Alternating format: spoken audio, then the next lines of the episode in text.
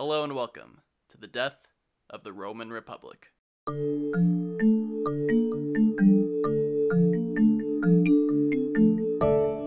Chapter 3 The Gracchi and the Popular Will. I appreciate you all for sticking through the first two chapters of Roman history before this point. It hasn't really been the podcast as I advertised it, of power players akin to Game of Thrones, engaging in war, assassination, and love affairs, all in the pursuit of power. But our first two episodes were important. It was about learning and understanding Roman society and Roman government. It's important to understand how competitive Roman politicians were in a quest for auctoritas, and the wars they waged were a way to gain it. It's important to understand that while new magistrates were elected every year so power couldn't be held by one person forever, like a king, usually only the wealthy family members of famous families had any chance of getting to shape politics as a magistrate or as a senator. It's important to understand that the Republic was built on a broken foundation, and if it cannot be mended, it would be doomed to fail. So, in this episode, This is where the fun begins. and our story starts in earnest. The year is 133 BCE. The Roman Republic is vast and seemingly invincible. It's been some time since an enemy such as Hannibal seriously challenged the survival of the Republic, and Rome has expanded tremendously. Yet, for all the power and riches, tension brews. Corruption by governors is common in the provinces, and generals lack oversight. Another issue in ancient Rome, which continues to be an issue today, is that common people's livelihoods were being trampled upon by the whims of the rich and powerful. The city of Rome was becoming crowded with unemployed people who could not find work elsewhere in the Republic. But to the upper class Roman politicians, these matters didn't affect them so much. They had money, they had jobs. What they wanted was to keep playing the game politicians had always played, to have greater auctoritas than their peers. They could still win auctoritas and the love of the people by helping them out and serving the Republic. The optimal way to do this was by winning fame and acclaim from a victorious war. But in 133 BCE, a new politician burst onto the scene. He wasn't going to play by the old established rules. He was bending the rules and would win auctoritas in a bold new way. And hundreds of Romans were going to be killed for it. Our essential question to keep in mind this episode is who are the populares? Who are the optimates? And how do they seek to gain power in auctoritas? Be noted, there is mention of suicide this episode.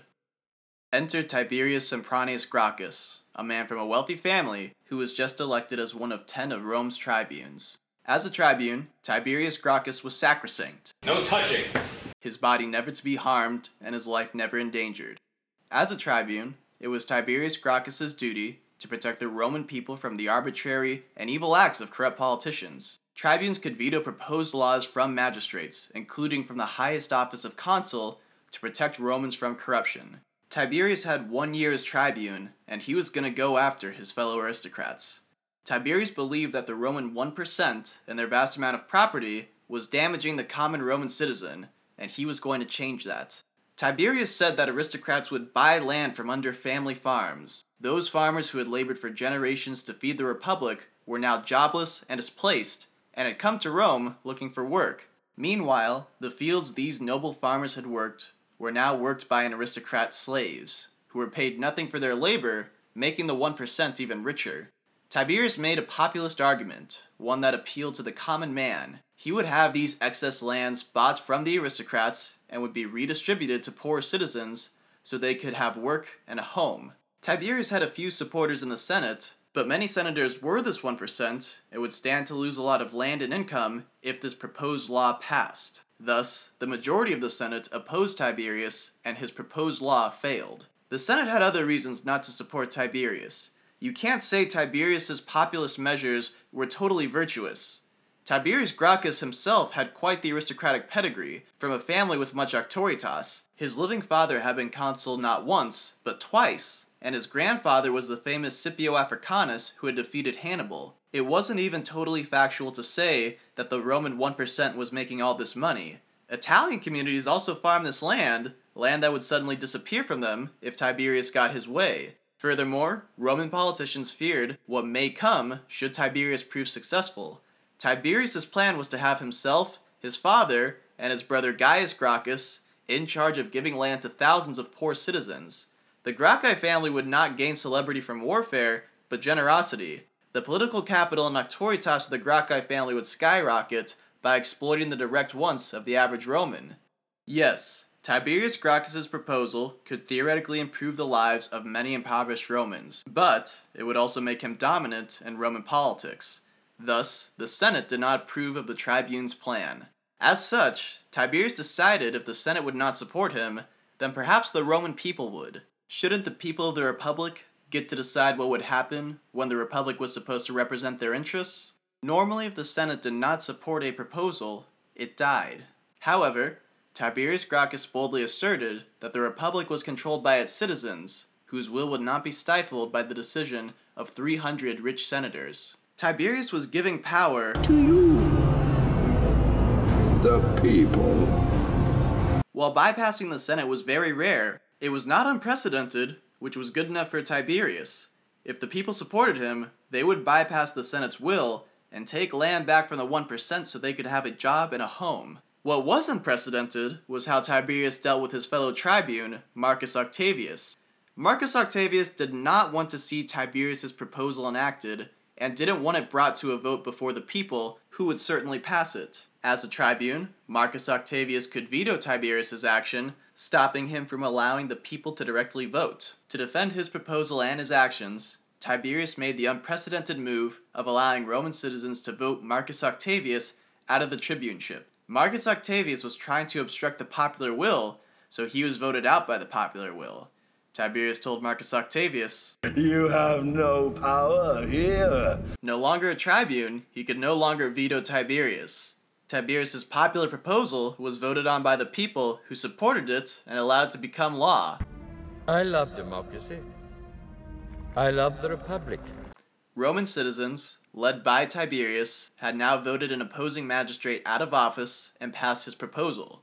Now, Tiberius's only obstacle was getting the money to buy this land from the 1% so it could be redistributed to Rome's poor. The Senate, whose authority was now twice overpowered by Tiberius's manipulation, did not allocate funds. Tiberius's relations to the famous Scipios did not help him here. Opposition to him was led by Publius Scipio Nasica. However, Tiberius wasn't dead in the water yet. As you may recall in our first episode, 133 BCE also marked the death of the king of Pergamon. The king willed the entirety of his rich kingdom to Rome. For Tiberius, that was a freebie. Tiberius seized the opportunity and supported the idea of absorbing the rich kingdom so he could use the influx of cash to finance his plan. Again, this proposal to accept the kingdom was voted on by Roman citizens, and again, Tiberius' desires were passed by the popular vote. Tiberius Gracchus began the faction known as the Populares. The Populares were using a radical new way to gain power. Rather than playing the traditional game of Roman politics, Tiberius would bend the rules to his will. Not backing down and appealing to the common man made him a very popular figure and would propel his career in Roman politics for decades to come. The faction opposing Gracchus were the Optimates. The Optimates wanted to keep playing the same game and didn't like how Tiberius was bending the rules and traditional politics. Most politicians were Optimates because they wanted their power to outweigh the people's power they had been benefiting under the current system for centuries, and a popularis, like Tiberius Gracchus, rallying the people's support to gain power in Auctoritas, was pulling the rug out from under them. Tiberius's refusal to allow his land bill to be killed by the Senate now thrice violated traditional politics. Tiberius argued that the power of the Republic belonged to its people, who would ultimately decide policy for themselves, even if it violated the Senate's will. While Tiberius Gracchus's populist measures were meant to help the people, the ulterior motive was clearly to gain their support and advance his career in Auctoritas. However, Tiberius's year as tribune was at its end.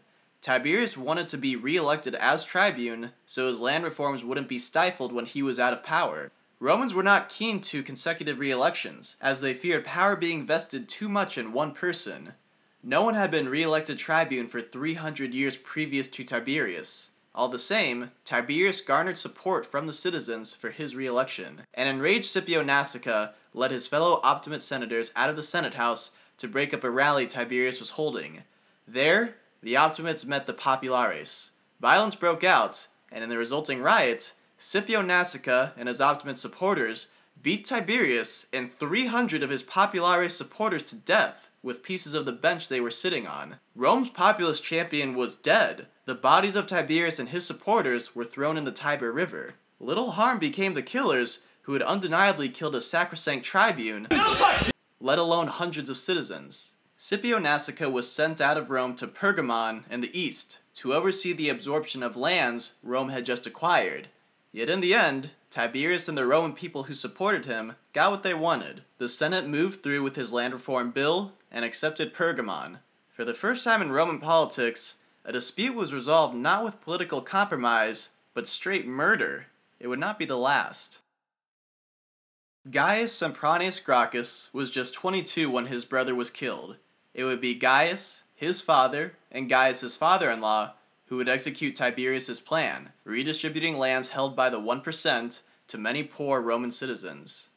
As Gaius toured the Italian peninsula, he heard the grievances of its inhabitants. Much of the land Gaius gave to Romans did not belong to a few rich aristocrats as Tiberius had advertised, but to Italian communities who were now losing a source of income. Besides knowing the pains of Italian communities, Gaius would also serve as a quaestor, another type of magistrate, in the province of Sardinia. Primarily concerned with finances, he had an idea of how the Roman provinces operated, saw corruption, and formed ideas to improve life in the provinces. The Chancellor Gaius, Tribune of Rome. To show his quality. Gaius Gracchus would be the next great Popularis champion.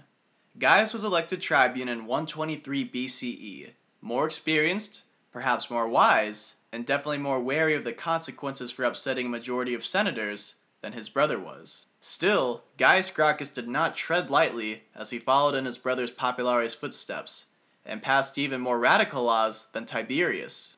Gaius shared his brother's view that the Republic was controlled by its citizens, not the Senate. More cynically, perhaps he just believed the citizens were more easily manipulated than the Senate. Tiberius had only brought his proposals to the people when the Senate refused to support it. Gaius skipped bringing ideas to the Senate altogether and began with the people. Gaius spent his year as tribune passing many laws that would benefit a common citizen. A few examples include a law subsidizing the price of grain so that fluctuations in price would stabilize, and another passed so that soldiers wouldn't have to pay for their own clothing, but the Republic's treasury would. In 122 BCE, Gaius managed to get himself re-elected to the tribunate without getting himself killed. He threw his clout behind a few proposals from fellow tribunes. One was the establishment of colonies in Corinth and Carthage. But this year, Gaius proposed a real doozy, the most radical idea yet extending citizenship to non Romans. Gaius wanted to give Latin peoples full citizenship and give Italians what had been advanced Latin rights. Romans, Latins, and Italians all shared the Italian peninsula and culturally were fairly similar. Gaius's reason was that many of these people had lost land to Tiberius's land reform and had no one in Rome to stand up for them. So, Gaius proposed that Latins be made full Roman citizens who could vote, and that Italians be given what were previously Latin rights. Latins had enjoyed slightly more privileges than the average citizen without a vote, such as the right to marry full Roman citizens. The proposal to expand rights of citizens without a vote would have made past conquerors turn in their graves. Gaius's idea was political suicide, and Romans at the top and bottom of society hated the idea. Unacceptable! Optimate politicians didn't want Latins to be able to vote for Latins who would become powerful politicians to compete with. Common Roman citizens reasoned that if all Latins could suddenly vote, the votes of true Roman citizens would count less. Despite Gaius trying to improve the lives of people in the Republic, the popular vote did not pass. Gaius was probably upset that his efforts to improve the lives of the downtrodden were not supported, even by lower class Romans. Why you boring me? I'm right. While Gaius still had a following, his popularity among the common Roman people was humbled. But 121 BCE was a new year with new possibilities. Unfortunately for Gaius Gracchus, one of the new consuls, Lucius Opimius, was an optimate. Opimius wanted to repeal the establishment of a colony in Carthage. This was an idea that Gaius had supported. Royally affronted, Gaius took to the streets with thousands of still loyal supporters to decry the measure. But Gaius assembling thousands of people in protest was illegal. While sources differ, during Gaius's contentious demonstration, someone was killed, either one of his supporters or a supporter of Consul Opimius. Gaius and his group retreated to the Aventine Hill as the city started to turn on them. As Gaius and his supporters took refuge and regrouped, Consul Opimius and the majority Optimate Senate passed the Senatus Consultum Ultimum, the final act. If the final act sounds ominous to you, it was terrifying for Gaius Gracchus. The Senate gave Consul Opimius the authority to do whatever was necessary to protect the Republic.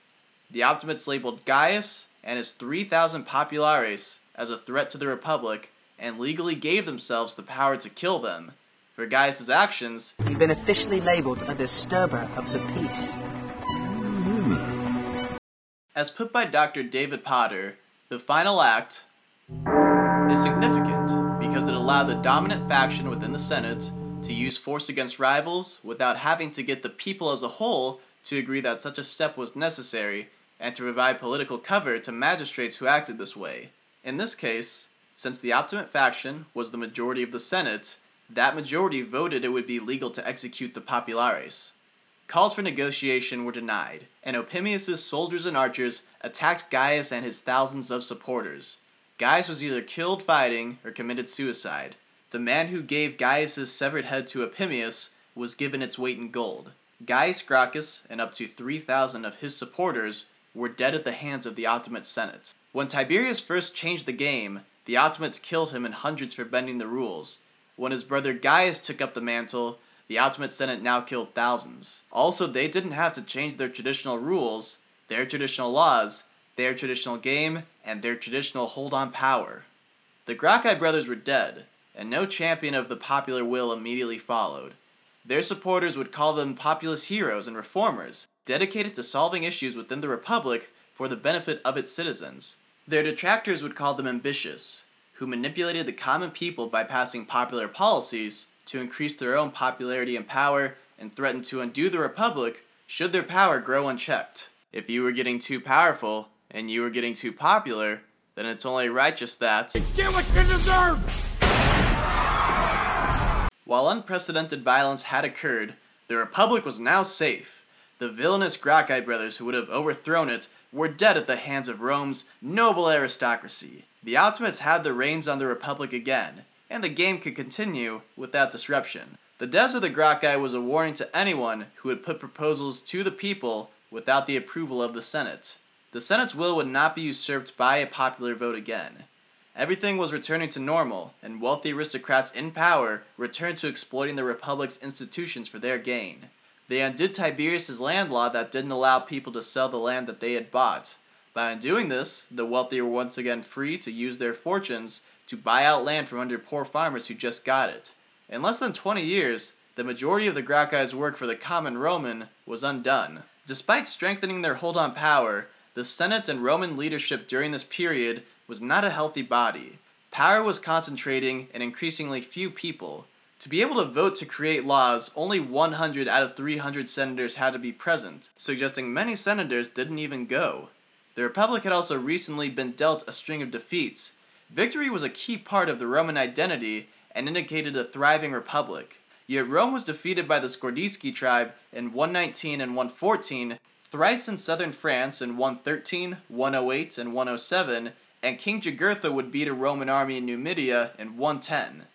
The Optimate Senate had murdered thousands of Romans to prove they were in charge of the Republic, but confidence that the Optimates could effectively lead the Republic was shaken. Our essential question this episode was who are the Populares, who are the Optimates, and how did they seek to gain power in Auctoritas? Go ahead and pause to think of your answer if you would like. The Populares were more radical politicians like Tiberius and Gaius Gracchus. Their strategy to gain power in Auctoritas was to appeal to common Romans and pass laws that were popular to them. By making popular laws, Populares themselves would gain the favor by the people, thereby increasing their power and Auctoritas. Populares argued that the power to dictate the Republic's policies belonged to its citizens, not the Senate. This was a new strategy in the game to gain Auctoritas. While theoretically passing laws that would help Romans, a popularis increased his own auctoritas this way. At the other end, the Optimates were traditional Roman politicians who essentially wanted to keep playing the same game with the same rules. Optimates tended to be from rich, established families and didn't want to change the system that was working for them. They, as elected magistrates and unelected senators, wanted to be able to dictate what happened to the Republic and not have the Roman masses dictate what happened to them. They wanted to hold power to serve their interests and were concerned what the people would do if the power was in their hands. By killing the Gracchi, the Optimates won this round. However, in the years following, they would make a mess of the Republic, and confidence in their leadership was shaken. It would take a hero to make right these woes, a man who could fix a corrupt government led by self interested senators, someone undoubtedly popular with the people. The Gracchi were dead, but had introduced a bold new concept. A politician didn't have to play the game Roman aristocrats had always played, and by being a populist that appealed to the common man, a politician could rapidly advance his career and overpower the established aristocracy. A new champion of the people would emerge.